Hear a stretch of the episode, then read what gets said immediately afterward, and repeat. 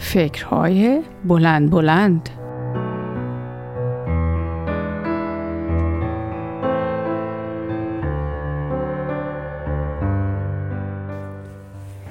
سلام، آزاده هستم.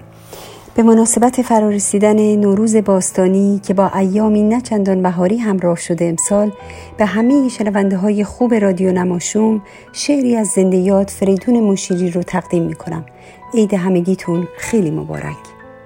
یاد من باشد فردا آدم صبح جور دیگر باشم، بد نگویم به هوا آب زمین، مهربان باشم با مردم شهر و فراموش کنم هر چه گذشت، خانه دل بتکانم از غم و به دست مالی از جنس گذشت، بزدایم دیگر تار کدودت از دل، مشت را باز کنم تا که دستی گردد و به لبخندی خوش دست در دست زمان بگذارم.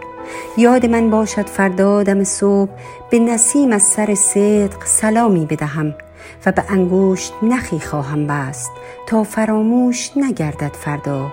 زندگی شیرین است، زندگی باید کرد گرچه دیر است، ولی کاسه آب به پشت سر لبخند بریزم، شاید به سلامت ز سفر برگردد.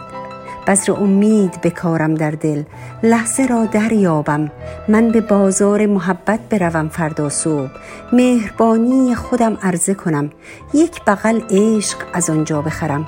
یاد من باشد فردا حتما به سلامی دل همسایه خود شاد کنم، بگذرم از سر تقصیر رفیق، بنشینم دم در، چشم بر کوچه بدوزم با شوق، تا که شاید برسد همسفری، ببرد این دل ما را با خود و بدانم دیگر قهر هم چیز بدی است.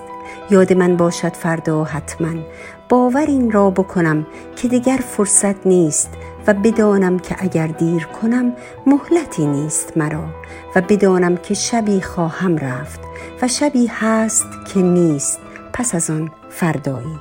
عید همگیتون خیلی مبارک.